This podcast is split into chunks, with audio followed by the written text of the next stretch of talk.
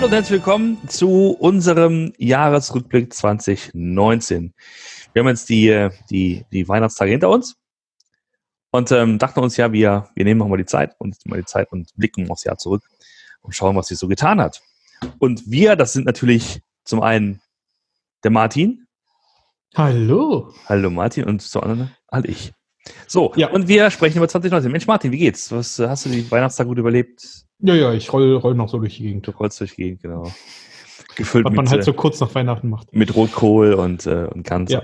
Allem, was man so hat. Ich habe was ganz Spannendes gemacht. Ich war am zweiten Weihnachtsfeiertag, ist meine Frau mit ihrer Schwester wandern gegangen. Das heißt, ich war mit der Kleinen halt unterwegs und wir sind in den Tierpark gegangen. Und das war eine echt coole Idee. War total entspannt. Nicht viele Leute da. Ja. Ein paar Tiere waren natürlich da und so weiter. Und konnte man einfach mal, und es ist ja nicht kalt, ne? Es sind ja irgendwie so 6-7 Grad. Kann ich nur empfehlen. Wenn man mal entspannt in den Tierpark will. Zweiter Weihnachtsfeiertag. Okay, guter Tipp, guter Freizeittipp. Wo fangen wir mal an? Wir haben uns überlegt, wir strukturieren dieses Mal diesen Jahresrückblick ein bisschen anders und gehen nicht durch die Monate durch, sondern hangen uns an so ein paar Themen entlang. Und wir haben ja Anfang des Jahres in so einer wahnwitzigen Aktion unsere Vorhersagen getroffen für dieses Jahr. In großer Anmutung und Bewunderung für Scott Galloway. Genau, richtig, genau. Seine Predictions. Die Predictions, genau, haben wir nämlich auch mal probiert. Wir waren damit ein bisschen spät. Ich glaube, wir waren halt irgendwie März oder so, ne? Für 2019. Nee, du siehst ja, Termin ist Mitte Februar. Ah, Februar. Aber war schon spät, ja. Ja, war schon spät. Und interessant einfach mal zu gucken, wie es sich denn entwickelt hat. Und ich würde sagen, wir steigen einfach ein mit dem ersten. Das ist nämlich deine Prediction. Die hieß nämlich Wachstum bei Social Shopping. Martin, was gibst denn du dir selbst für eine Note? Ja. Also auf der nach oben offenen Richterskala. Also es war schon, es hat mich selbst ein bisschen überrascht, muss ich ehrlich sagen, wie viel dann doch gekommen ist. Also was ich schon erwartet habe, war, dass Social Shopping, also es gab ja immer schon diese Bemühungen, ne? Es gab auch schon Facebook Shopping, ich weiß noch, als ich damals selbst gegründet hatte, 2011, 12, gab es schon Facebook-Shopping-Anbieter und so weiter. Ja, das hat aber nie so richtig geflogen. Ne? Und was man jetzt in diesem Jahr sehen konnte, ist, wie die ganzen Plattformen vor allen Dingen einen neuen Anlauf genommen haben. Also was du bei Pinterest gesehen hast, was du bei Instagram vor allen Dingen gesehen hast, an neuen Funktionalitäten rund um das Thema Shopping. Das ist schon sehr erstaunlich. Und dass auch das von den Herstellern angenommen wird und auch zunehmend von den Kunden. Ja. Ja? Um wieder hier den soeben genannten Scott Galloway zu zitieren, der hat nämlich neulich auch das erste Mal, hat er erzählt in seinem Podcast Pivot, der übrigens auch sehr zu empfehlen ist, tatsächlich über Instagram, ich glaube, Tennisschuhe oder so gekauft, wo er auch gedacht hätte, das hätte er sich vorher nie vorstellen können, aber es war so einfach, so smooth, es ging so durch, es ging sogar so smooth durch, dass er aus Versehen 2 bestellt hat, aber die Idee funktioniert jetzt halt so langsam, also das, was so, wie man sich das auch vorgestellt hat, wo ich auch, muss ich ehrlich sagen, am Anfang auch noch ein bisschen kritisch war, weil ich gesagt hatte, wenn du in so einem, in diesem sozialen Feed Gerammel unterwegs bist, ne? Also dein Instagram-Feed mit deinen ganzen Bildern und den Stories und so weiter, bist du denn dann überhaupt in der Shopping-Laune? Und stellt sich raus, ja, geht. Vor allen Dingen, wenn es so um Impulskäufe geht. Mhm. Also ich glaube, du wirst jetzt nicht eine Bohrmaschine kaufen oder so oder ein Auto, das wahrscheinlich eher weniger, aber jetzt, weiß ich nicht, Schmuck, Klamotten, Schuhe, all so eine Sachen, die halt wirklich eher, Parfum ist genau so ein Ding, ne? Die wirklich halt eher so impulsgesteuert sind oder wo man nicht so viel drüber nachdenkt, sondern wo man eher so aus der Richtung kommt, man gönnt sich jetzt mal was. Das kann ich mir sehr gut vorstellen, dass das in Zukunft auch auf den sozialen Kanälen noch weiter wachsen wird. Und der Punkt geht, glaube ich, also der ist auf jeden Fall eingetreten.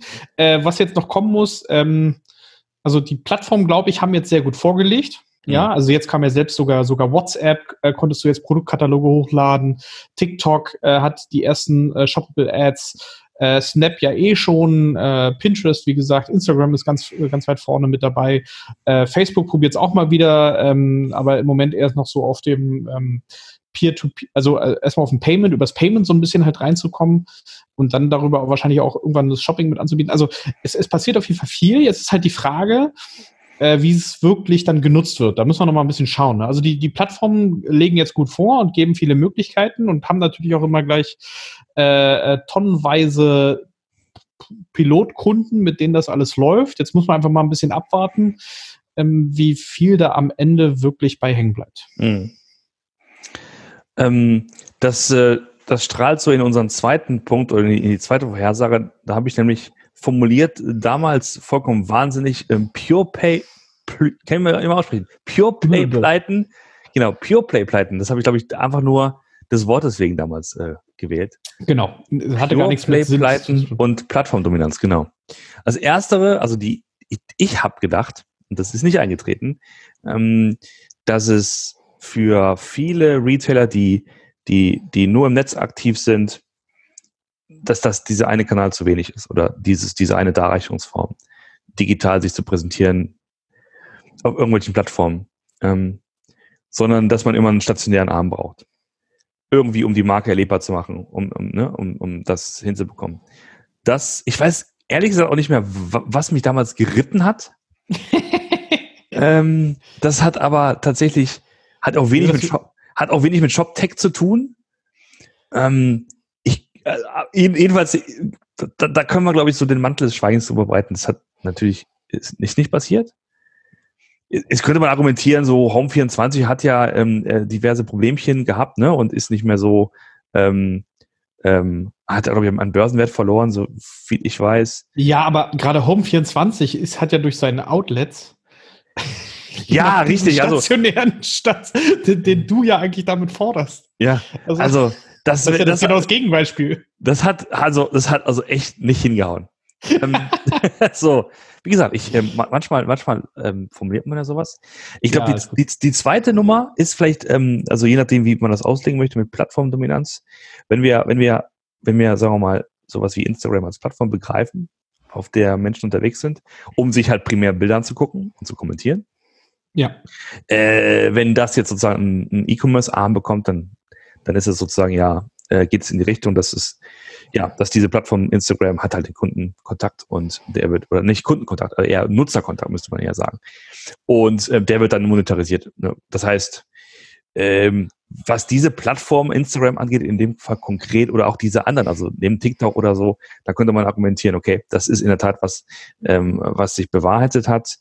Ich glaube, damals hatte ich aber auch so mehr Marktplätze im Kopf, also mehr. Genau, Amazon. Also du hattest, glaube ich, einen Amazon, genau, oder? Das war sozusagen ich hatte sozusagen die Vorstellung, dass halt immer mehr sich der Markt konsolidiert, kleinere Anbieter sich auf Marktplätzen engagieren, sagen wir mal so, und ihr natives Geschäft aufgeben. Ja. Ist nicht passiert. Ich meine, nicht umsonst gab es halt so K5 als Slogan, natürlich auch gewagt, ne, aber Peak Amazon als Schlagwort.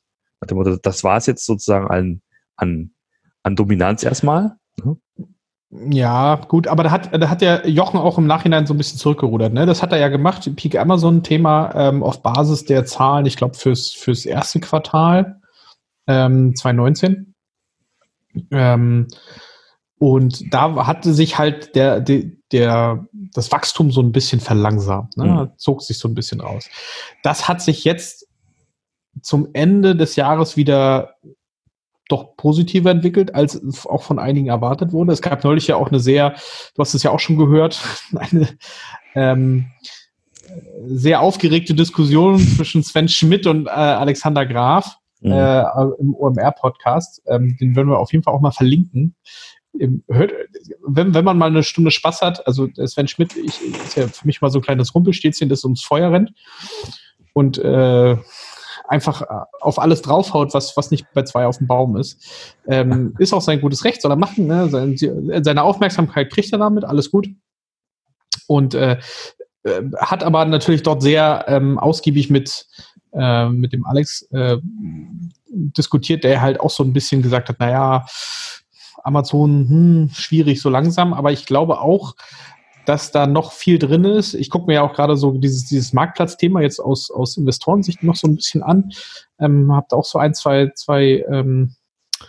Pfeile im Köcher. Die kommen dann hoffentlich nächstes Jahr, kann ich dann drüber sprechen. Aber der Amazon-Marktplatz ist halt immer noch immens, ne? Der wächst unaufhörlich, international, in allen, also es gibt ja mehrere Marktplätze, alleine in Europa gibt es 5 Marktplätze, ne? Also in Deutschland, Italien, Spanien, UK und Frankreich. So, ja. Das sind ja 5 Marktplätze und die wachsen halt überproportional stark. Also da kommt auf jeden Fall, also das funktioniert auf jeden Fall vor allen Dingen für Hersteller und Händler noch einigermaßen gut. Jetzt ist natürlich die Frage, wie lange noch, aber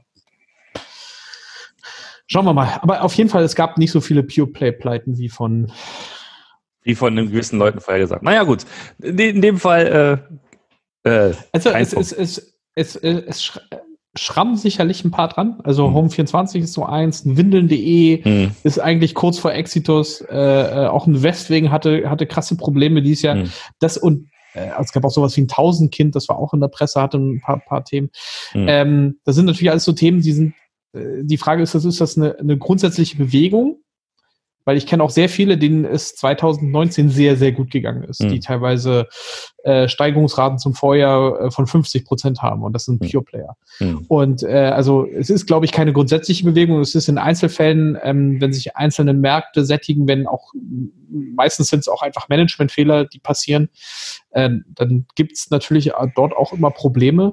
Aber einen generellen Trend lässt sich da im Moment nicht erkennen. Okay. 0 Point sozusagen. Oder vielleicht einen halben Punkt. Dann kommen wir zum nächsten. Du hast etwas über AR-Anwendungen dir überlegt. Genau. Also, dass ich halt, was ich schon ein bisschen erwartet habe, ist mit... Das hat auch damit was zu tun, dass ich mir jetzt für die PlayStation dann da so ein PlayStation VR-Set und so geholt hat. Und wir auch bei commercetools haben wir viel mit der HoloLens gemacht. Und da hat man schon gesehen, was an Potenzial in solchen Devices steckt. Und du hast natürlich auch noch immer diese Option, dass du dein Handy ja in irgendeiner Weise als AR-Gerät einsetzen kannst. Ne? Du hast einen Bildschirm, da ist eine Kamera hinten dran. Das heißt, du kannst halt deine Umgebung erweitern. Das heißt ja Augmented Reality, also dass du halt dort was halt reinprojizierst, was vorher nicht da war. So, da bin ich ehrlich, habe ich mit ein bisschen mehr gerechnet, als jetzt im Endeffekt gekommen ist. Was ist gekommen? Es gab so immer kleinere Ausreißer. Ich glaube, Ikea hat eine neue App rausgebracht, wieder mit ihrem Katalog zusammen, wo du dir halt die Möbel reinstellen konntest in dein Zimmer. Du hast es gab bei ASOS so eine Möglichkeit, wie du halt in deinem Raum ein Kleidungsstück an einem Model, das ja quasi wie so eine Art kleine Modenschau bei dir zu Hause machen kann im Raum. Ne?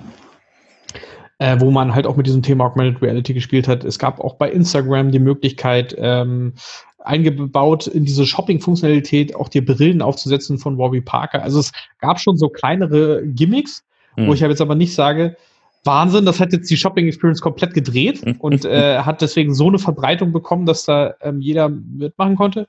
Und vor allen Dingen, ich hatte auch so ein bisschen mehr auf die Devices gehofft. Ne? Also das war ja, für Apple wird ja was angekündigt fürs nächste Jahr, so eine AR-Brille. Es gab ja auch die Google Glass 2.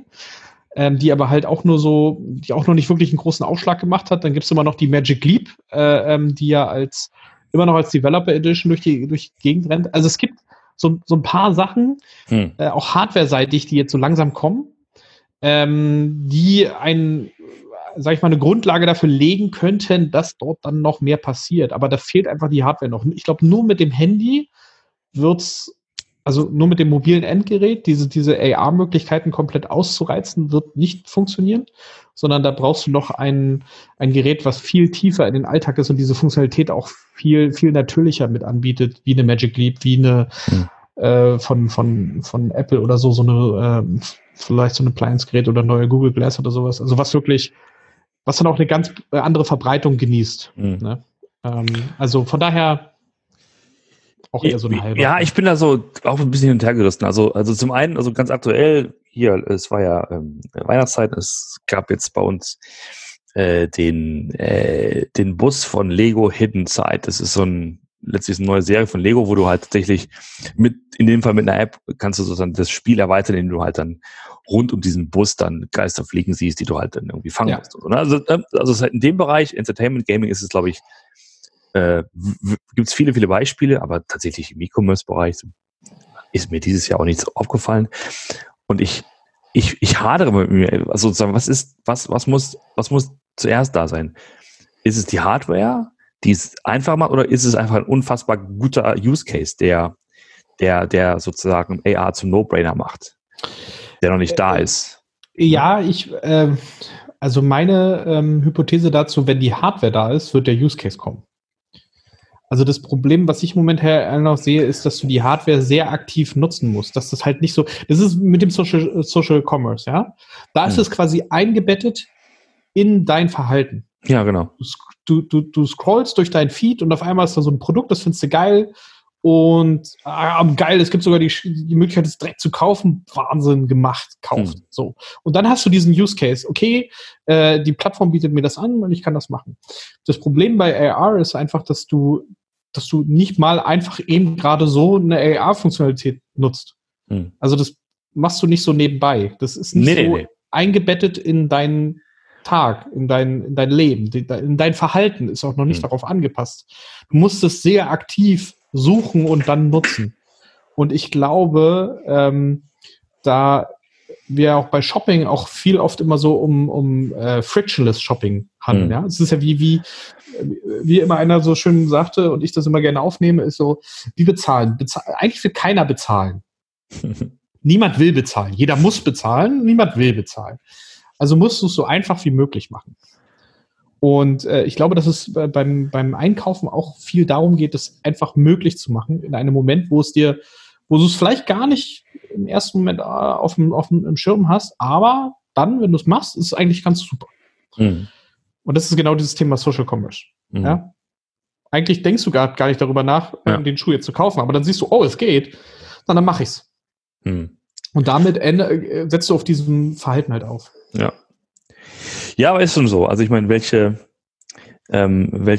Alltags-Use-Case du für AR hast, man könnte vielleicht noch erwähnen, dieses hier Google Maps, ne? Die Navigation, dass man letztlich sieht, wo man mit diesem Pfeil, wo man hinläuft, ne? Also da gibt's ja Versuche, aber auch das ist ja, wenn man ehrlich ist. Auch das musst du wieder aktiv nutzen und finden. Also das ist halt auch nicht so intuitiv, so nach dem Motto, ich nehme jetzt mal mein Handy raus und gucke jetzt mal, ob der mir an diese Wand hier einen Pfeil projiziert, dass ich habe das auf Mallorca dieses Jahr einmal gemacht, in der Innenstadt von irgendeiner kleinen Stadt, wo wir, das hat nicht so geil funktioniert, sag ich mal.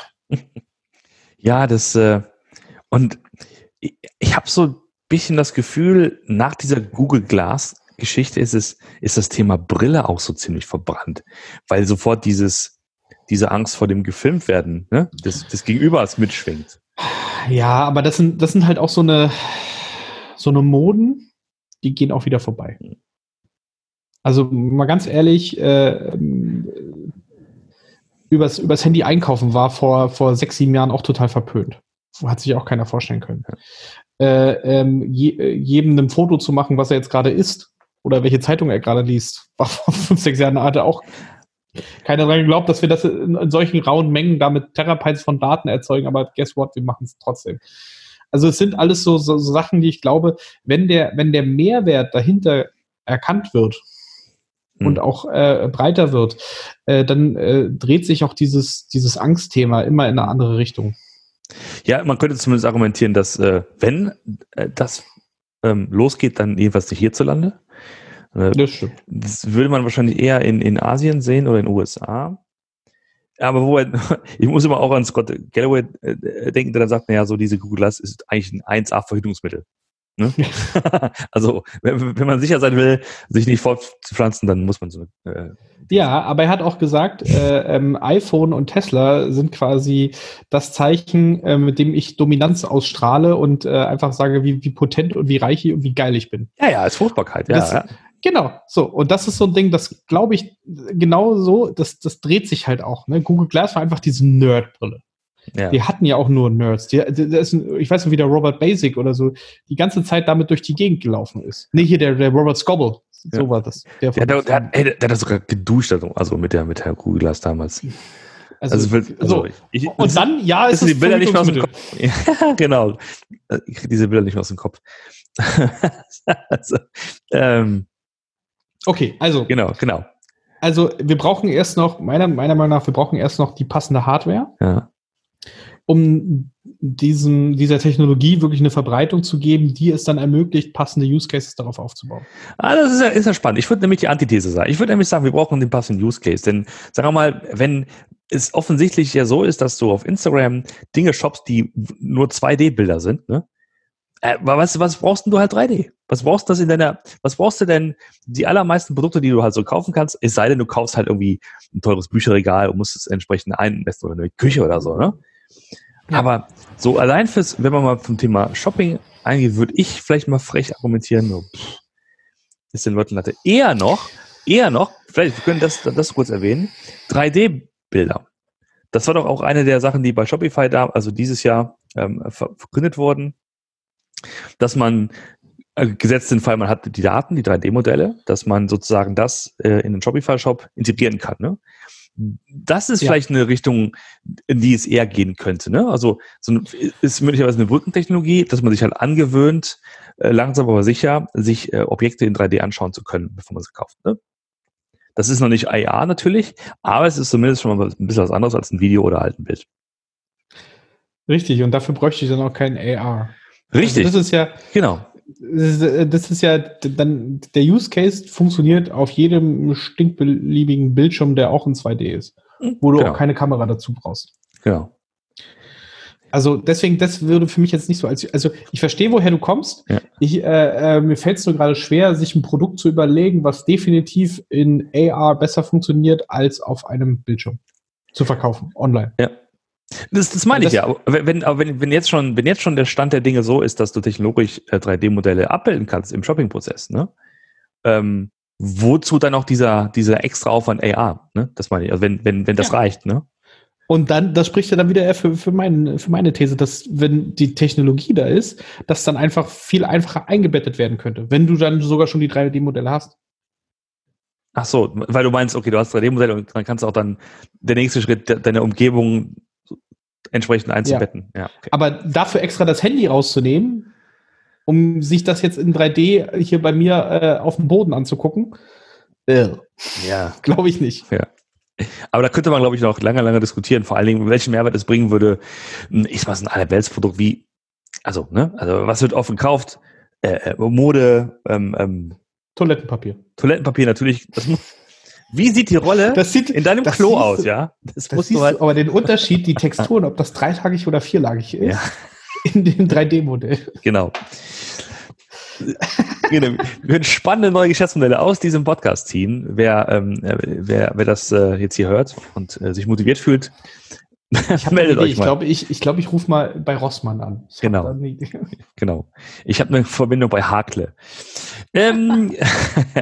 So, Nummer 4, das war wieder einer von meinen Sachen, das offen gestanden auch ein bisschen eine billige Vorhersage, nämlich ich habe gesagt... Ja, weil das ist Negativtest, was soll das? Ja, das ist so eine richtige Mods-These, ne? So Stillstand bei Voice Commerce habe ich es genannt. Ich hatte damit voll recht, haha, immerhin, ne? War vielleicht aber auch ein Quick-Win. Also. Ich sag dir, nächstes Jahr gibt's keine Atombombe. Danke. Ja. Siehst du? So. Genau. Ich habe Anfang des Jahres einen Vortrag gebaut zum Thema Voice Commerce, eine Übersicht, habe da ein bisschen was drüber geredet und geschrieben und dann haben wir ab und zu mal auch aufgegriffen, wenn es wieder neue Geräte gab, ne? Und das war's dann. Mein Gefühl ist, dass es nach wie vor dass die Technologie weit davon entfernt ist, so einen normalen Dialog führen zu können, ein Gespräch führen zu können, dass die allermeisten Leute ihre Alexa immer noch anbrüllen, um das Wetter zu erfahren. Ja? Und sozusagen weit entfernt davon sind von diesem Versprechen, so eine Art mitdenkendem, mitlernenden Gegenüber, das den Alltag einfacher macht. Ne? Und das dann sozusagen auch mal, also als eine von den Funktionen eben Shopping anbietet. Ist nicht passiert. Deswegen, toller Punkt für mich. Und ich glaube, das kann ich auch gleich übernehmen fürs 2020. Das ist ein Dauerbrenner. Das nehme ich sofort mit ins neue Jahr. Ich weiß es aber, das ist ja ganz billig. Also es ist doppelt billig. Nee, ich würde es dann hier an dieser Stelle begraben, aber sagen natürlich, dass wir kommen gleich noch dazu, dass so ein Voice-Commerce-Fall oder überhaupt mal Voice-Skills für Alexa und Google Home und wie auch immer, wie sie alle heißen, schon ihre Berechtigung haben, allein um sowas wie, da kommen wir gleich drauf, Headless und so mal am besten besser zu verstehen und zu dokumentieren. Und diese ganzen Fälle sind auch immer ein toller Indikator dafür. Also wenn du als Firma, sagen wir mal, jemanden abstellen kannst, der 1-2 Tage nochmal einen Skill baut, der auf Daten von dir zugreift und Dinge damit tut. Wenn er das schafft, das beweist 2 Dinge. Das eine ist, dass du in der Lage bist, halt in den 1-2 Tagen jemanden freizustellen, der sowas tut. Und das zweite ist, dass du deine Daten und APIs schon so parat hast, dass du das überhaupt machen kannst. Das ist also eine Art Lackmustest für technologische... Für Innovationsfähigkeit. Dankeschön, genau, das ist das richtige Wort. Also wenn man das so sieht, dann kann man in der Tat, kann ich dem auch mehr abgewinnen. Und hat auch sicherlich einen Stellenwert, aber auch da, wie bei AR auch, das Killer-Feature, das Killer-Szenario, ne? Das fehlt einfach total. Ja, klar.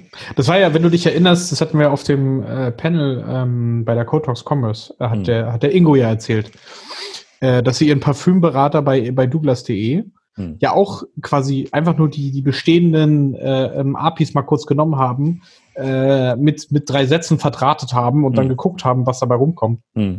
Ja, Überraschung, kam nicht viel, aber man konnte es machen. Hey, man hat es geschafft. Genau. Das ist, finde ich, gut. Wenn man es machen kann, dann ist das schon mal ein gutes Zeichen. Ja. Okay, willst du noch was zu Voice sagen? Weil du bist ja aktiver Nutzer, muss man ja dazu sagen.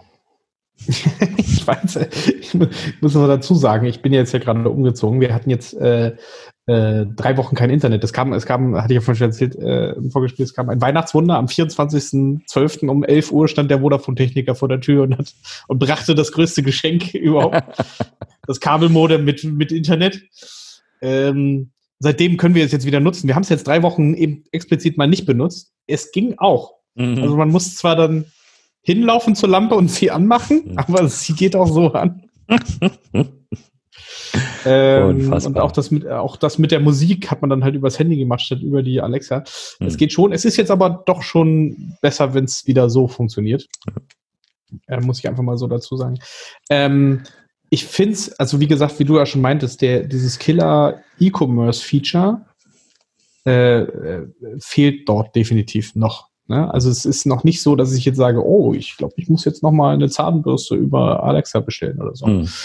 Das, soweit hat es mich jetzt noch nicht getrieben. Und das, ich tue mich da auch weiterhin schwer, außer jetzt diese wirklichen 0815-Produkte zu sehen, die man darüber kaufen kann. Also das ist noch so... Also dieses reine Voice-Interface, ne? Also hatte ich ja schon mal gesagt, ne? Wenn du jetzt so ein Echo-Show hast, wo du Voice als Eingabeportal siehst, oder auch wenn ich auf dem Handy irgendwas suche, ja, dass ich dann vielleicht, anstatt das zu tippen, es rede, okay, gut. Aber dass die Kaufentscheidung durch ein reines Voice-Interface, also obwohl er mir dann irgendwie nochmal 3 Stunden vorliest, was für ein Klopapier ich denn jetzt hier gerade kaufe, das sehe ich einfach nicht. Da sehe ich auch den Sinn nicht. Es ist eher sowas wie, kauft bitte dasselbe wie vom letzten Mal. Genau. Und das wiederum müsstest du ja nicht mal tun, wenn die Intervalle klar sind. Dann hast du ein Abo-Modell. Ne, muss es nicht explizit sagen. Also das heißt, dieser Use Case... Halt auch, musst du einen stabilen Verbrauch haben. Du musst einen stabilen Verbrauch haben. Du kannst das ja matchen mit dem Einkauf der Lebensmittel, die du, ne? Und dann kannst du oder den Spülgängen, die du durchführst. Genau. Okay, du mappst, genau. Die Stadt Berlin misst den Wasserverbrauch in den einzelnen Häusern. Genau, aber das ist ein sehr, sehr anderes Thema. Ja. Genau. Voice Commerce, genau. Dann, also sehen wir noch nicht so beide so. Genau, tatsächlich. Und es ist in der Tat so, ich glaube, das war jetzt mal nettes Experiment für dieses Jahr, aber ich glaube, im nächsten Jahr gibt es eine viel, viel coolere Vorhersage. Mhm. Nummer 5, mehr PWAs, mehr Progressive Web Apps, hast du gesagt. Ja.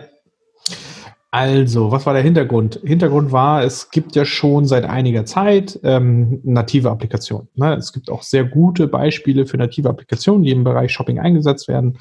Sei es jetzt eine About You-App oder eine Zalando-App, oder ich muss auch immer wieder sagen, ich finde die Amazon-App auch jetzt nicht perfekt, aber für ihren Sinn absolut okay und trifft gut. Es benutzt in letzter Zeit auch viel, zum Beispiel die Idealo-App für den Vergleich und so weiter. Das ist alles, also es ist stabil und kann man viel mitmachen. Ne?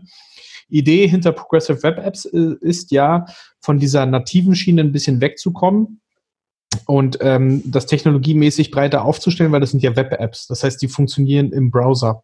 Mhm. Die dann aber teilweise halt Funktionalitäten mitbringen, wie dass du es über Service Worker als Push, auch Push-Notifications verschicken kannst, was ja vorher nur bei, oder was sonst nur bei nativen Applikationen geht. Oder dass du diese Apps auch offline benutzen kannst, weil sie halt einen richtigen Zwischenspeicher halt haben, auf den sie zugreifen können. Dass du sie auch als dass du sie richtig bewerben kannst, dass du sie auch als Bookmark auf deinen Homescreen legen kannst. Das sind ja all so eine Features, die bis jetzt ja nur native Apps halt mitbringen konnten und die aber durch Progressive Web Apps halt mit abgebildet werden können durch eine Web-App. So. Summa summarum, ich habe bis heute keine Progressive Web App bei mir auf dem Telefon. Alles, was ich habe, sind native Apps. Das heißt, also, und das ist noch nicht mal auf Shopping bezogen nur, das ist wirklich auf alles bezogen. Das heißt, diese Technologie ist zwar gut, ich glaube, was ihr halt noch so ein bisschen fehlt, ist auch das Thema Distribution. Weil ich jetzt mal so mein Verhalten, ich weiß nicht, wie es bei dir ist, aber wenn ich tatsächlich denke, oh, das ist jetzt ein Problem, da gibt es bestimmt eine App für, dann gehe ich in den App Store und suche im App Store nach einer App. Ich suche nicht bei Google nach einer App, die dann vielleicht eine Progressive Web App sein könnte, sondern ich gehe immer in den App Store, wo es die nativen Apps gibt. Das heißt, das gelernte Verhalten, und ich glaube, da bin ich nicht der Einzige, würde ich jetzt mal so schätzen. Ich weiß nicht, wie es bei dir ist, Roman.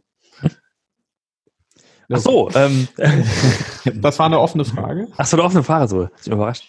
Also ich sehe das ähnlich. Ich würde auch im App Store suchen. Allerdings, man ist ja oft genug, aber ich weiß nicht, ob ich da repräsentativ bin, aber oft genug im mobilen Browser unterwegs. Und wenn du sozusagen dann unterwegs en passant so eine PWA dir runterladen kannst oder nutzt in dem Fall, ohne dass du was dazu, das Ding ist ja, du entscheidest dich nicht dafür, sondern das passiert ja einfach. Ne?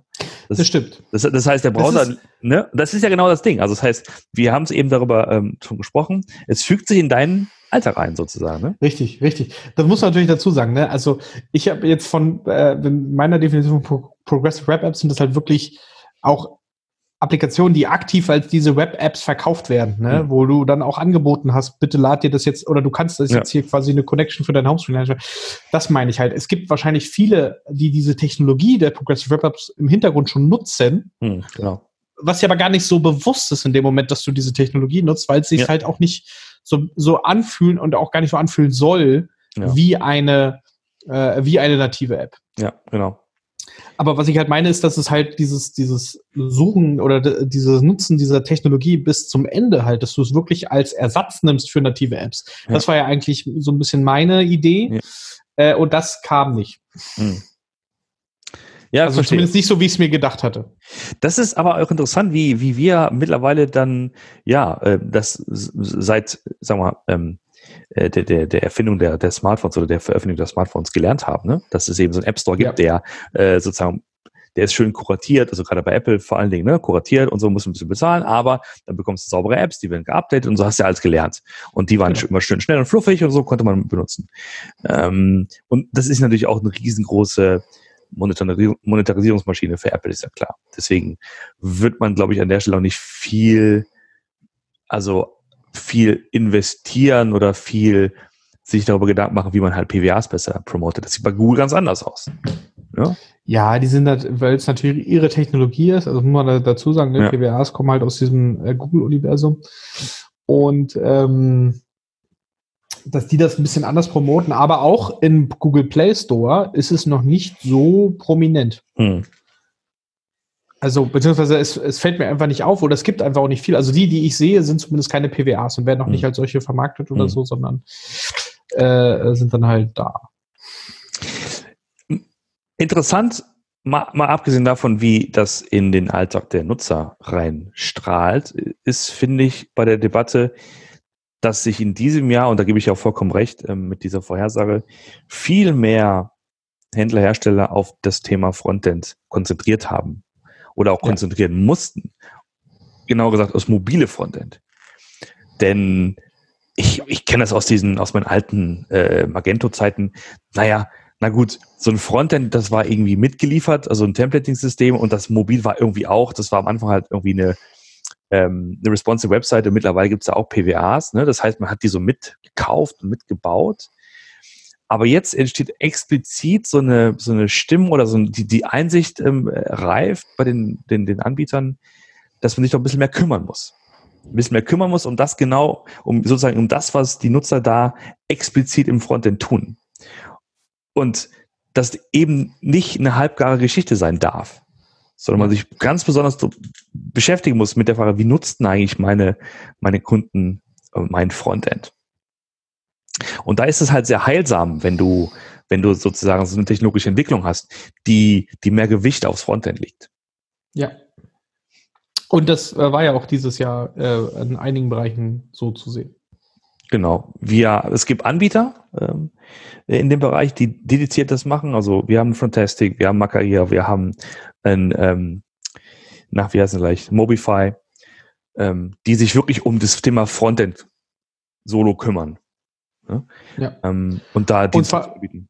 Genau. Und jetzt muss man, glaube ich, auch festlegen, ganz klar Fokus auf E-Commerce-Frontends. Also, weil du hattest ja vorher auch schon immer Content-Management-Systeme. Ja.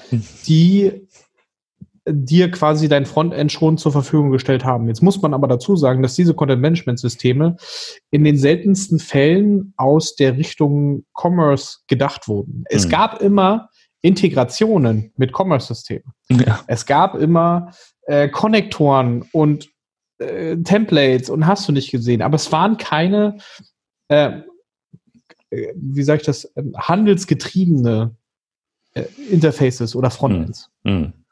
Sondern das war halt so etwas, was so, ja, natürlich machen wir auch E-Commerce. Ja klar, also wir machen ja online, also machen wir auch E-Commerce. Ne? Und das ist jetzt, glaube ich, das, was sich in diesem Jahr so ein bisschen mehr durchgesetzt hat mit dem Frontastic, Mobify und nochmal Kaira, dass das halt Anbieter sind, die wirklich aus dieser Commerce-Ecke halt kommen und dass das auch ihr Kern ist. Und das merkst du halt auch dann an den Produkten. Das merkst du auch an anderen, wir hatten, was ich noch aufgeschrieben habe, ist hier Vue.js Storefront.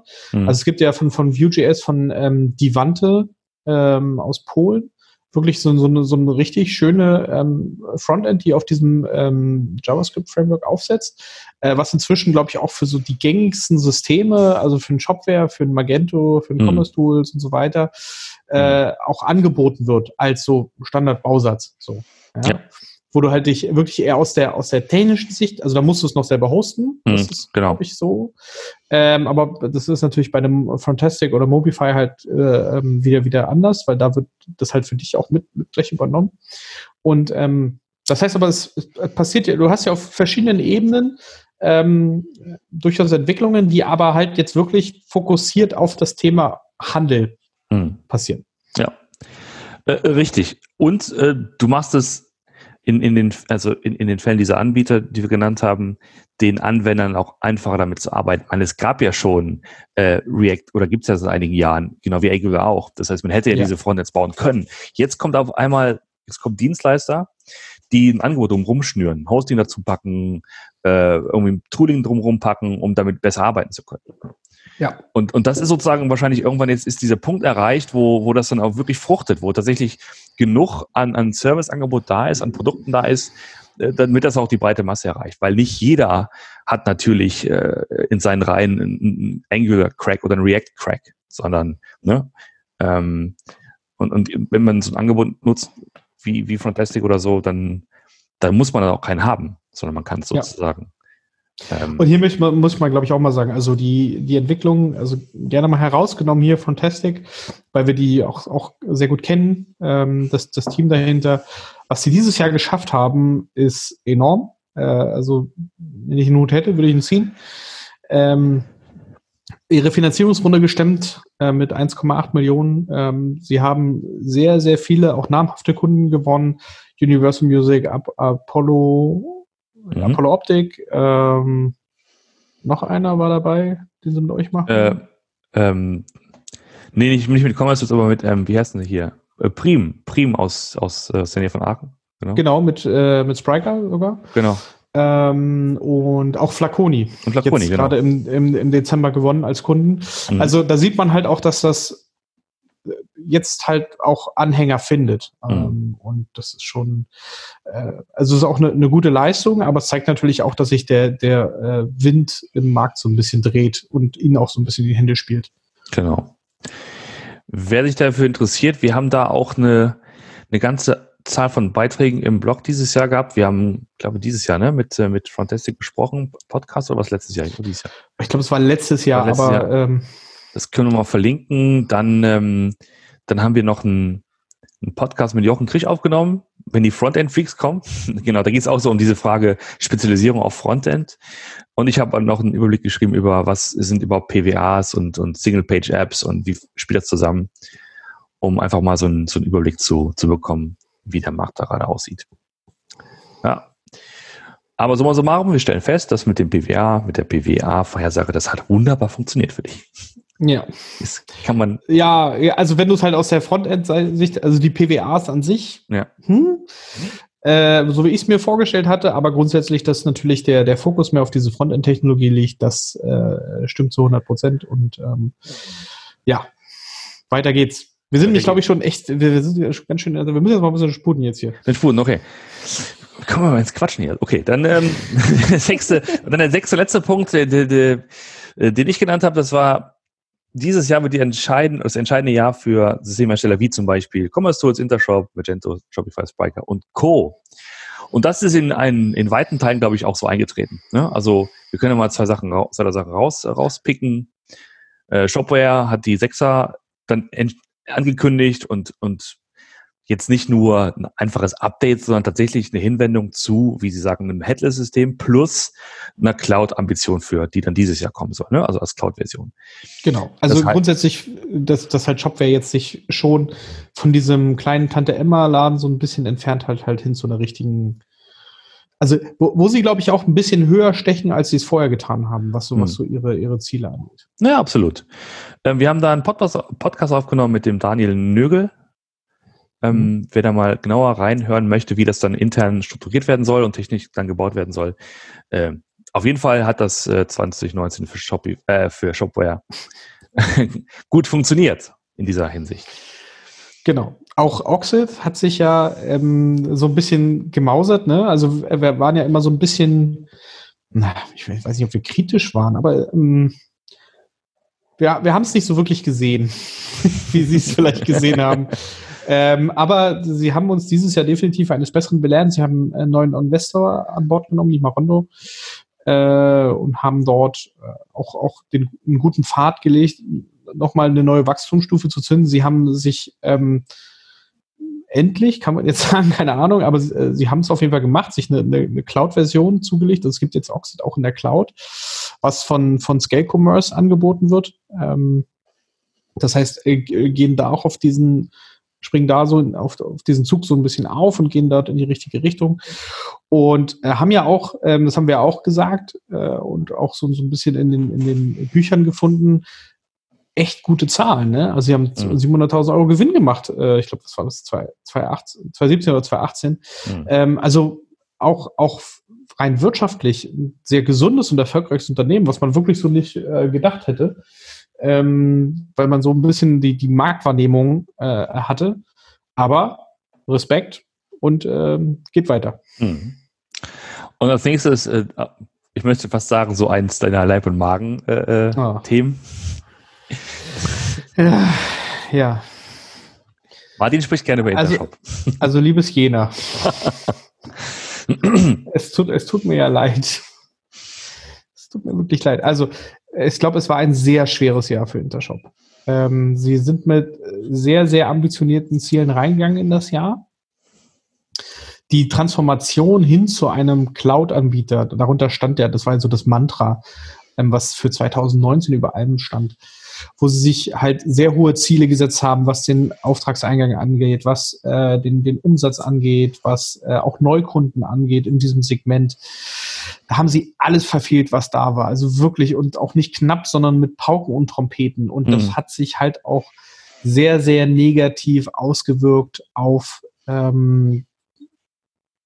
den Aktienkurs. Also ich kann über das Unternehmen selber halt nicht so viel sprechen, weil ich muss ehrlich sagen, mir fehlen da die Insights von innen drin, aber der Aktienkurs hat natürlich extrem gelitten, was jetzt dazu führte, dass, darüber habe ich noch gar nicht geschrieben, dass kurz vor Weihnachten gab es nochmal eine außerordentliche also eine außerordentliche Hauptversammlung, wo ein sogenannter Aktien wurden quasi zusammengelegt. Also für 3 alte Intershop-Aktien hast du eine neue bekommen. Mhm. Was dazu führt, dass dein Aktienkurs halt 3-mal so hoch ist auf einmal. Mhm. Weil es sind ja vorher 3 und jetzt ist es eine. So. Netter Trick, ja. Netter Trick. Mhm. Was halt relativ wichtig ist, das muss man dazu wissen, das hatte ich ja auch schon mal kurz erwähnt, wenn du zum Beispiel eine Kapitalerhöhung an der Börse machen möchtest, muss deine Aktie mehr wert sein als 1 €. Und Intershop war unter diese kritische 1-Euro-Grenze gerutscht. Hm. Das heißt, um sich auch noch weiterhin Geld am Kapitalmarkt holen zu können, mussten sie jetzt entweder beten, dass ihr Aktienkurs wieder über 1 € geht oder einfach aktiv werden und ihn einfach wieder über 1 € heben, indem du einfach 3:1 Tausch machst. Hm. Also viele dieser Geschichten, Zahlen verfehlt im Großen und Ganzen. Man hat jetzt noch ein bisschen Geld auf der hohen Kante. Man hat sich jetzt wieder ein bisschen Raum verschafft, was eine Kapitalerhöhung halt angeht, wo man nochmal Geld einsammeln könnte. Die Frage ist ja irgendwann, wer soll denn da noch Geld reingeben? Also wie viel, irgendwann hat ja auch der Letzte so ein bisschen, verliert den Glauben daran. Und ich drücke Ihnen weiterhin die Daumen, ich habe es von Anfang an gemacht, aber es sieht nicht gut aus. Mhm. Weil ich glaube, diese Transformation ist ein dickeres Brett, als sie sich das selbst haben vorstellen können. Und vor allen Dingen auch, das wird ihnen ja nicht einfach gemacht, ne, mit so Sachen, also wenn Shopware jetzt mit seinem Headless-System rumkommt und seiner Lösung, klar, man könnte jetzt erstmal sagen, ganz andere Kundenstamm und sind nicht dieselben, aber bin mir da nicht so sicher. Ich glaube, Shopware wird da auch schon in einigen Pitches mit Intershop zusammen drin sein. Und du hast halt immer noch die Klassiker wie ein SAP Hybris, wie ein commercetools, auch ein Magento, was da mehr und mehr unterwegs ist, auch mit einer wirklichen Cloud-Anbindung oder Cloud-Angebot. Also es wird sehr, sehr schwer für Intershop. Deswegen. Ja, vor allen Dingen dann auch deswegen schwer, weil du immer mit einem wachsamen Auge drüber wachst und so drüber beschreibst. Du bist sozusagen, ja, wie gesagt, das sind die einzigen, die halt machen müssen. Ne? Also richtig, von Shopify sieht man immer nur, reden wir gleich noch, aber es geht ja immer nur steil nach oben. Da ist der Hockeystick ja noch lange nicht zu Ende. Ja. Und alle anderen tun sich, also reden einfach nicht so, entweder sagen sie nicht so viel, wenn es ihnen schlecht geht, aber Intershop muss halt. Ne? Das ist halt dann immer das Problem. Genau, und das ist deine Pflicht des Chronisten sozusagen. Du musst es ja irgendwie, muss ja raus, hilft ja nichts. Einer muss ja. Einer muss ja. So, ich habe, das wollte ich erwähnen, einen schönen Podcast aufgenommen mit Jürgen Albertsen von SAP Hybris oder Hybris Commerce. Ich glaube... Denke, SAP Customer Experience. Nee, so hieß eine Business Unit. Mittlerweile bin ich ja dann schlauer. Also das heißt, nach wie vor, das heißt dann SAP Commerce. Ah, okay. Ja, genau. Und die, also, aber, ne, das sind wir schon im Thema, genau, das Naming ist nämlich eins der großen Themen, die haben und deswegen, wir haben das im Podcast geklärt, das einfach gerne mal nachhören. Dieses Jahr ist, glaube ich, sozusagen da an der Stelle nicht viel Großes Neues passiert, aber ich war doch überrascht in diesem Gespräch, wie sehr man sich dann doch, versucht, an die neuen Gegebenheiten dieser Cloud-Welt und so anzupassen. Sehr offen darüber gesprochen, was an Ja's, wie, warum nicht geklappt hat, wie sie jetzt aber den zweiten Anlauf starten mit Kümer zum Beispiel, um halt dann doch so langsam aber sicher die neuen Funktionen, die halt man bereitstellen will, über schicke, sexy Microservices sozusagen bereitstellt und nicht versucht, den alten Kern immer weiter zu bauen. Also das sozusagen als kurzer Hinweis zu Hybris in dem Fall. Ja. Und dann kommen wir schon zu Commerce-Tools. Wir waren dieses Jahr auch sehr, sehr gut in den Medien, nicht zuletzt wegen der Investmentrunde von Insight Partners. Ja. Mal du aus Investorensicht, was gibt es dazu zu sagen? Ja, es war überraschend, weil Insight Partners jetzt unbedingt nicht jemand war, der in ein so reifes, so reifes Unternehmen schon nochmal investieren, aber die Dealstruktur ist ja schon relativ komplex mit Rewe als 100% Eigener eigentlich, der jetzt halt verkauft hat. Du bist ja eigentlich, also dieses klassische VC-Thema ist halt auch schwierig. Wie machst du Incentivierung des Teams, auch die Kernangestellten da? Bin ich schon gespannt, wie das in der Zukunft gelöst wird. Es war, auch, wie gesagt, überraschend. Es war klar, dass irgendwas kommen musste, weil Rewe jetzt auch nicht ewig Anteilseigner bei der commercetools sicherlich sein wollte, weil sie sind jetzt nicht unbedingt der größte Softwareanbieter der Welt und wollten das wahrscheinlich auch nicht werden.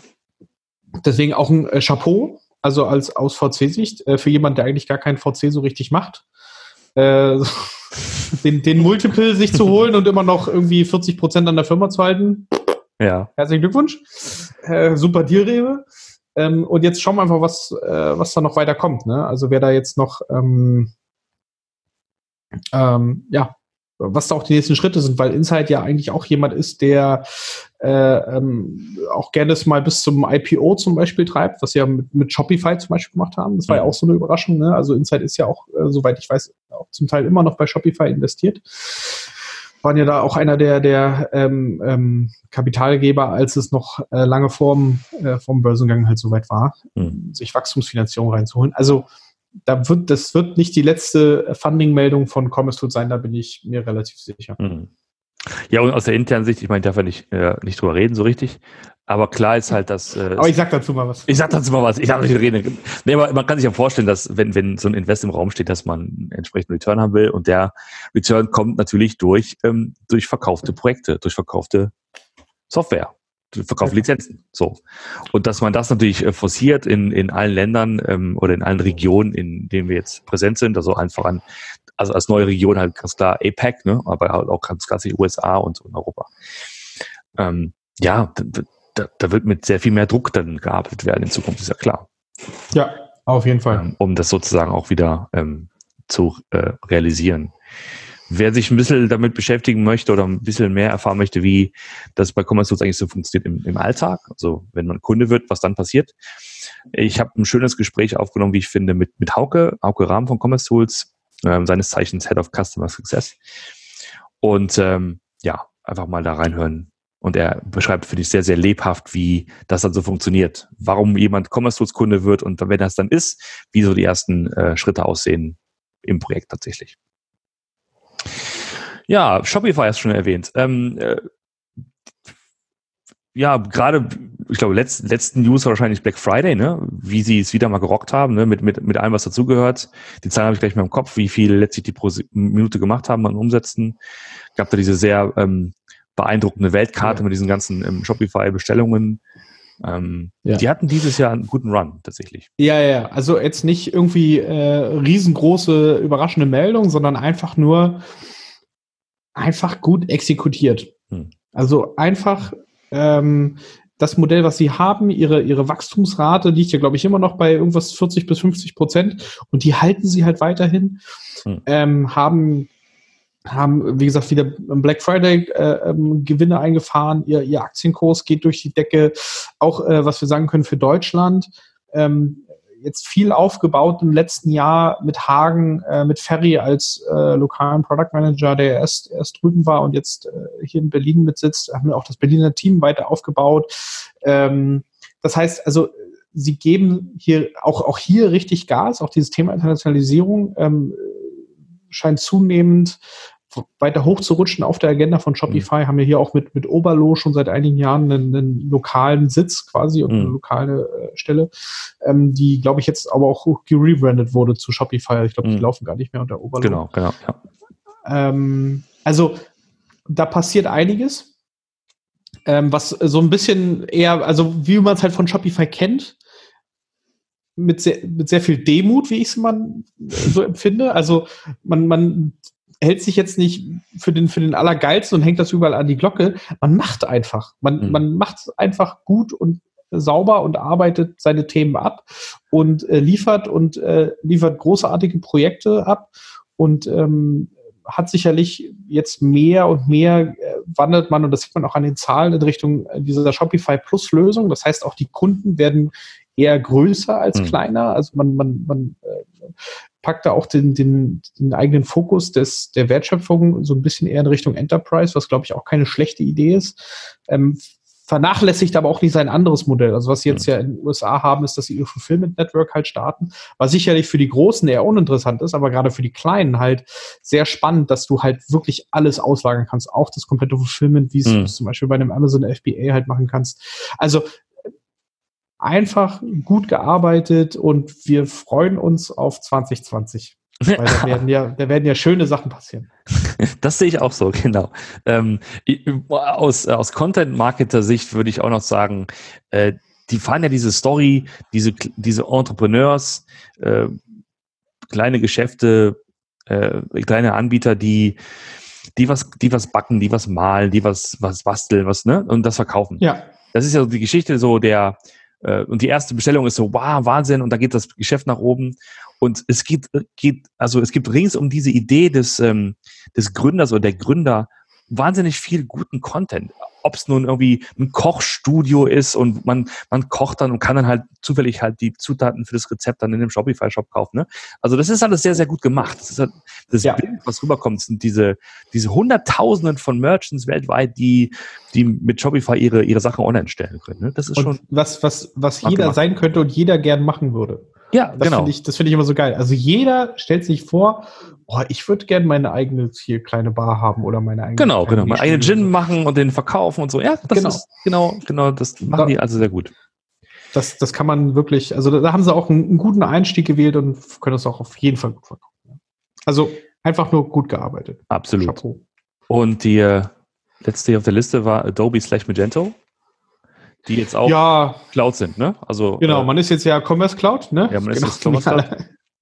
Wir haben ja noch nicht genug Commerce Clouds, deswegen gab es jetzt noch eine Commerce Cloud mehr. Genau. Und sonst, die Magento-Migration hin zu Magento 2 wird getrieben. Nächstes Jahr ist End of Life von Magento 1. Da bibbern jetzt schon einige mit den Zähnen. Wir hatten ja auch das Thema Mage One, beziehungsweise generell, wie es mit Magento 1 weitergeht. Auch das Community-Thema, also ich bin da ja nicht so drin, du bist da ja ein bisschen näher dran. Ich glaube, es hat sich jetzt nicht viel getan, außer dass das ganze Thema, dass die Community, glaube ich, also so mal von ganz draußen betrachtet, ja, ohne wirklich drin zu sein. Aber ich habe so ein bisschen das Gefühl, es fällt so ein bisschen auseinander. Also es ist nicht mehr derselbe Enthusiasmus wie früher, es wird nicht mehr so mit diesen harten Bandagen gekämpft, es wird nicht mehr auf Gedeih und Verderb geht's nur noch um Magento, sondern man ist jetzt offener. Ja, stimmt. Also du siehst halt, ich war ja auf der Demexco und wenn du mit allen sprichst außer Magento, sagen die, also Shopware und Shopify zum Beispiel und Oxid auch, dass diese ganze Magento-Migrationsgeschichte ist einfach ein warmer Regen für die. Ne, weil haufenweise Migrationsprojekte gerade stattfinden. Das heißt, Projekte gehen weg von Magento, Entwickler gehen weg von Magento hin zu anderen Systemen im PHP-Umfeld. Weil, wie es ja zu erwarten war, Adobe als Enterprise-Bude es natürlich nicht schafft, diese Kundengröße anzusprechen so richtig. Ne? Und klar, du hast so ein paar große Agenturen, also hierzulande zum Beispiel, die dann Enterprise-Partner sind und die auch da sehr gut von leben können und wo das auch so der Market-Fit auch da ist tatsächlich. Aber wenn du es halt gewohnt bist, mit einer Magento 1 zu arbeiten und irgendwie in den ersten Anfangsjahren konntest du noch mit dem CTO per E-Mail dich austauschen, und dem, was jetzt dann da ist, ist einfach ein riesen Unterschied. Ja. Und wir haben ja oftmals darüber gesprochen, auch im Zuge dieser ganzen Shopware-Migrationsgeschichte, die das ja auch vor sich haben. Ne? Also man muss ja auch sehen, dass ja viele dann von der 5 auf die 6 drauf wollen oder drauf müssen. Scheinbar aber schon mit sehr viel mehr Voraussicht geplant haben, dass diese Migration sehr viel einfacher oder besser funktionieren würde, als das, was Magento sich dann ausgedacht hat. Ja. Genau, so das Thema Magento Adobe. Und das wären sozusagen unsere Voraussagen. Naja, genau. Also wir sollten vielleicht noch kurz, es gibt ja noch mehr. Ne? Ja, es gibt noch mehr, genau. Ja. Aber sonst, also ich sage, man könnte sagen, Spryker, haben, glaube ich, auch gut gearbeitet, haben gefühlt nicht mehr so viel Bass gemacht wie in den letzten Jahren. Ja. Also ich weiß nicht, wie es bei dir ankam, aber bei mir kam irgendwie nicht mehr so viel bla bla bla an, sondern eigentlich auch ein paar Projekte, die vielleicht auch aufgegleist wurden, wo aber auch nicht mehr so groß drüber gesprochen wurde. Ja. Weiß nicht, vielleicht ist das Budget ein bisschen kleiner geworden, aber so OMR hatten sie wieder einen guten Stand, Demexco hatten sie, glaube ich, auch einen ganz guten Stand wieder. Also da weiß ich nicht. Also ich glaube auch, dass die haben ja 2018 Geld eingesammelt. Damals 22 Millionen US-Dollar. Ich würde mal schätzen, dass sie nächstes Jahr ausgehen und dass dann irgendwas passieren muss. Dann bin ich mal gespannt, was da dann wirklich passiert. Also ich gehe mal davon aus, dass jetzt nächstes Jahr das ist übrigens auch so meine Theorie, warum Alex zum Beispiel gerade auch zweimal relativ kurzfristig hintereinander im OMR-Podcast war, weil es da, glaube ich, gerade so ein bisschen auch um Fundraising geht und da muss man ja immer so ein bisschen sich auch die Nase in den Wind halten und jeder weiß, dass man jetzt, also dass man wieder gute Reichweite hat und so weiter. Das hilft ja in solchen Momenten immer so ein bisschen. Also ich gehe davon aus, dass es dann nächstes Jahr eine News gibt, dass da nochmal eine größere Runde gibt oder vielleicht sogar was anderes, mal schauen. Ja. Und sonst? Nö, sonst hat man nichts, Molten hat man nichts gehört, schon ewig lange, aber sonst Big Commerce, ja. Die sind also irgendwie, die laufen an uns hier irgendwie vorbei in Deutschland. Das ist so. Wer sich da ein bisschen noch einlesen möchte, es gab ja dieses Jahr wieder mal ein Magic Quadrant von Gartner. Den kann man sich einfach runterladen, indem man einfach mal googelt. Also auf der Commerce-Seite ist es auch drauf, zum Beispiel, auf anderen schätze ich mal auch. Kann man sich das mal anschauen. Das sind, glaube ich, 12 oder 13 verschiedene Anbieter und beschrieben Vor- und Nachteile und warum sie da sind, wo sie sind. Ja. Kann man sich reinlesen. Ja, das waren, glaube ich, dieser Shop-System-Teil. Wir könnten noch als weiteres Thema nochmal kurz anreißen, was ja letztlich in vielen unserer Twists auch ein Thema war, nämlich das Thema Headless. Über Headless warum haben wir über Headless geredet? Was ist daran Headless? Was ist Headless? Also es ist, du bist doch der Content-Fritze mit diesen Begriffen. ja, aber ich trotzdem muss ja so ein bisschen das Gespräch hier hin und her verteilen. Ja. Irgendeiner ich habe neulich, glaube ich, in irgendeinem, hier in dem Commerce Tomorrow Podcast hier von Dirk und Kelly, habe ich das richtig verstanden, dass Dirk den Begriff Headless so ein bisschen für sich beansprucht? Ja, tatsächlich. Ja, genau. Ich weiß nicht mal genau, wie das jetzt historisch so gelaufen ist und ob das da offizielle Dokumentation drüber gibt, aber meines Wissens ist es in der Tat schon so, dass er das geprägt hat.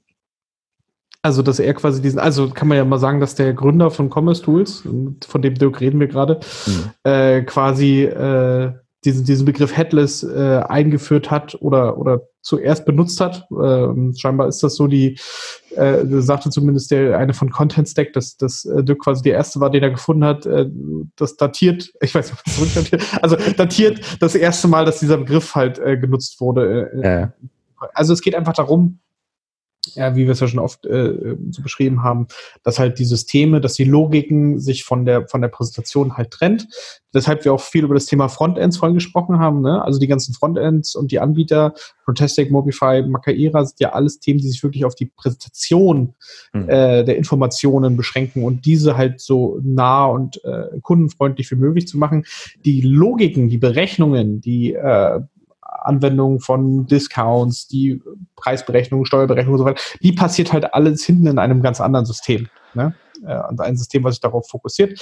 Und die Idee ist halt, dass du mit diesem Headless-Ansatz halt sehr einfach, sehr innovativ neue Techniken und Kanäle ausprobieren kannst, weil du halt nur noch Informationen über eine Schnittstelle austauscht, die halt nur noch datenbasiert sind und das ist dir vollkommen egal, ist ja nicht, wie diese Daten vorne präsentiert werden. Das ist ja eine grundsätzliche Idee. Und es geht weiter. Also es ist, glaube ich, auch die Technologie entwickelt sich weiter. Ja, also was wir vor allen Dingen sehen oder was ich zumindest sehr viel wahrnehme, ist auch so ein bisschen ein Shift von in den Paradigmen, wie man diese Headless-Systeme anbindet oder auch anbietet. Ja, also Schnittstellen sind klar. Ja, bis vor 2, 3, 4 Jahren war Rest State of the Art und es gab nur Rest-Schnittstellen. Das dreht sich meiner Wahrnehmung halt jetzt sehr stark in Richtung GraphQL. Also GraphQL ist ja eine Interface-Beschreibung, die mal von Facebook entwickelt wurde, die dann aber Open Source gestellt wurde, wo es darum geht, dass du nicht nur einen Endpunkt anvisierst und sagst, bitte gib mir einfach mal Informationen von diesem Endpunkt und wo du dann vielleicht auch Filter und Suchen und keine Ahnung was mitgeben kannst, sondern wo du dem Endpunkt auch noch sagen kannst, welche Informationen du jetzt haben möchtest. Ja, ja. Also gib mir mal bitte das Produkt, aber vom Produkt gib mir mal bitte nur den Namen und den Preis. Der Rest interessiert mich gar nicht. Was dazu führt, dass du natürlich Informationen schon in der Abfrage so strukturieren kannst, wie du sie brauchst. Was einfach die Integration dann on top sehr viel einfacher macht. Weil bei Rest ist es halt immer so, du kriegst halt ein Datenobjekt. Und die Datenobjekte sehen immer gleich aus. Das heißt, du musst halt auch diese Datenobjekte so bauen, dass du sie in vielen Formen am Ende benutzen kannst. Und das kenne ich aus meiner eigenen Erfahrung bei commercetools, kann schon sehr komplex sein und sehr herausfordernd sein, weil du sehr viele Fälle bedenken musst und du garantiert nicht alle Fälle bedenkst und am Ende es dann teilweise auch ein bisschen eklig wird, einige Sachen zu bauen, weil dein Restobjekt jetzt genauso gebaut ist und du dann anstatt einem Call auf einmal 50 machen musst, um alles zusammen zu haben. So, und dieses Problem umschifft halt GraphQL, indem es halt auch die Darreichungsform der Daten halt mit abfragt oder die Möglichkeit gibt, diese halt mitzugeben.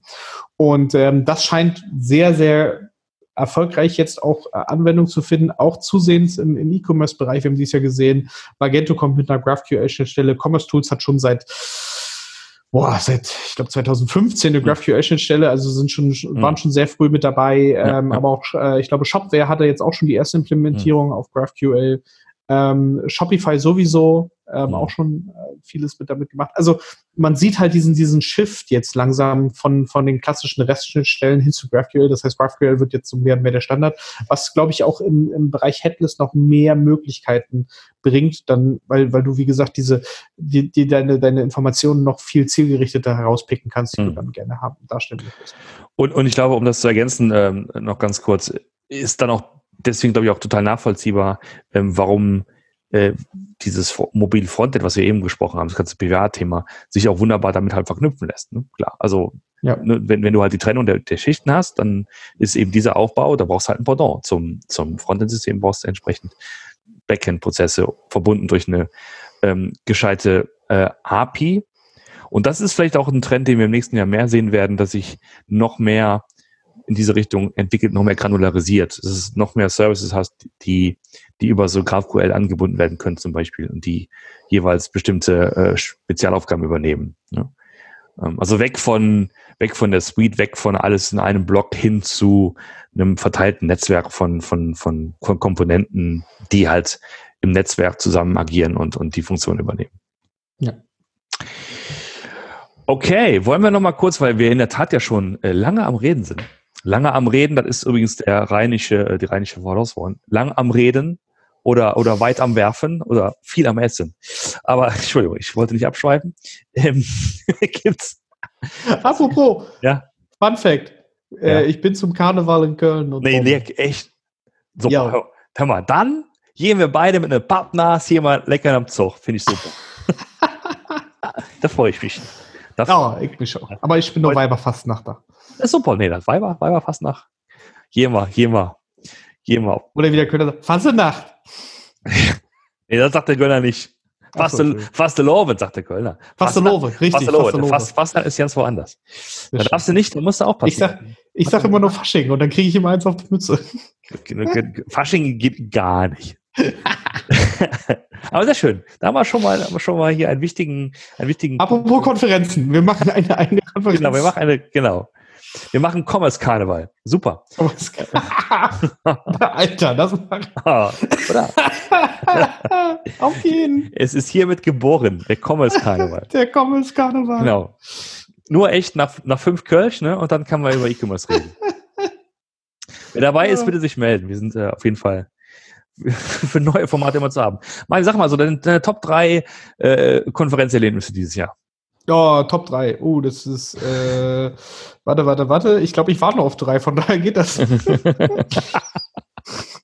Nein, also ganz klar, wie immer Nummer 1, Code Talks Commerce Special. Ne? Also immer noch meiner Meinung nach die beste Konferenz für Technologie im E-Commerce-Bereich, weil du dort echt ein sehr breites Publikum auch hast, CTOs, CPOs, Product Manager, Architekten und auch eigentlich fast alle Anbieter da sind mit Talks und du kannst dir einfach einen kompletten Überblick mal wieder verschaffen. Es sind 2 Tage. Ich hoffe, ich habe es noch nicht gesehen, muss ich ehrlich sagen, für 2020, dass es 2020 wieder die Code Talks Commerce Special geben wird.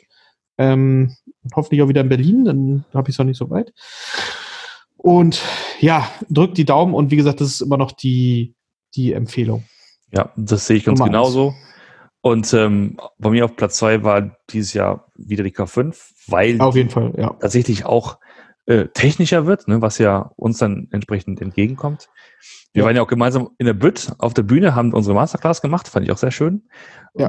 Die wurde dann zum Schluss zu einer Magento-Selbsthilfegruppe, weil alle dann irgendwie über Magento reden wollten dann zum Schluss.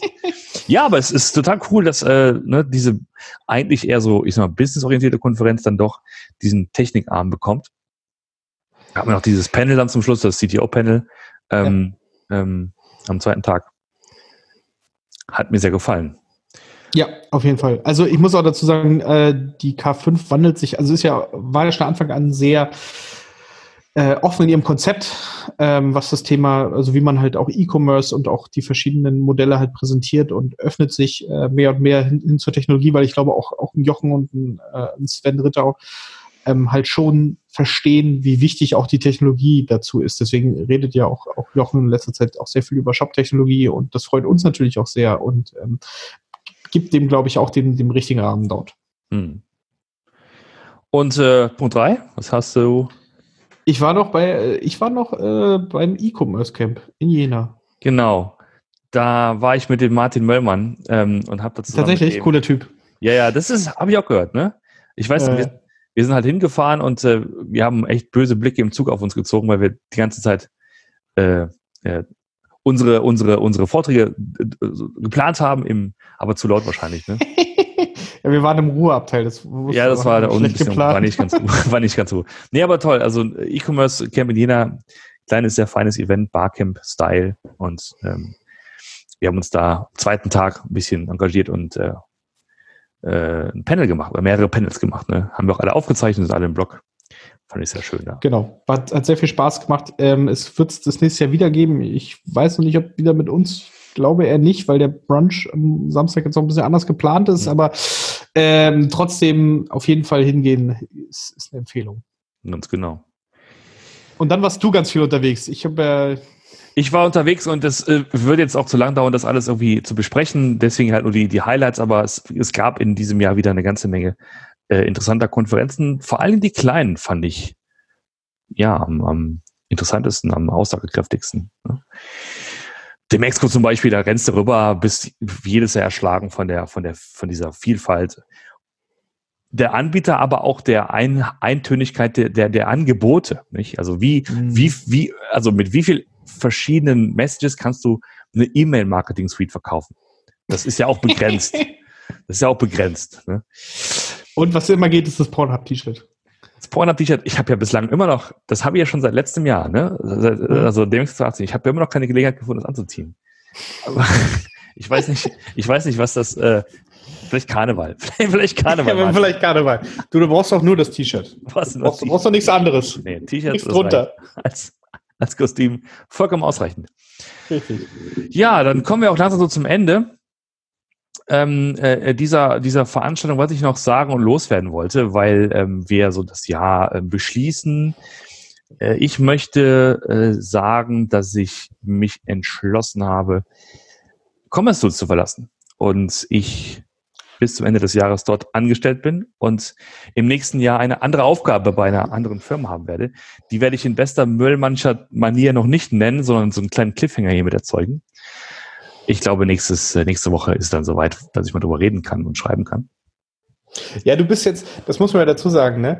Der Roman gehört jetzt in die Kategorie, wo dann schon Pressemitteilungen vorbereitet werden. Oh mein Gott. Und wo man dann einfach nicht so drüber reden kann, weil man würde das ja spoilern und dann würde ja quasi dieser ganze Pressebuzz verschwinden. Deswegen darf er jetzt noch nicht drüber reden. Ja, es ist mir ein klein bisschen unangenehm, was das angeht. Auf der anderen Seite finde ich es auch einfach fair, also in dem Fall commercetools, weil es einfach ein super, super Laden, super Team ist und ich sicherlich nicht gehe, weil wir uns da irgendwie verkracht hätten, ganz im Gegenteil.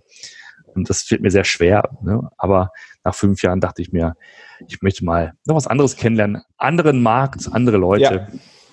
Ja, 5 Jahre ist schon echt, also so lange war ich zuletzt irgendwann in der Schule.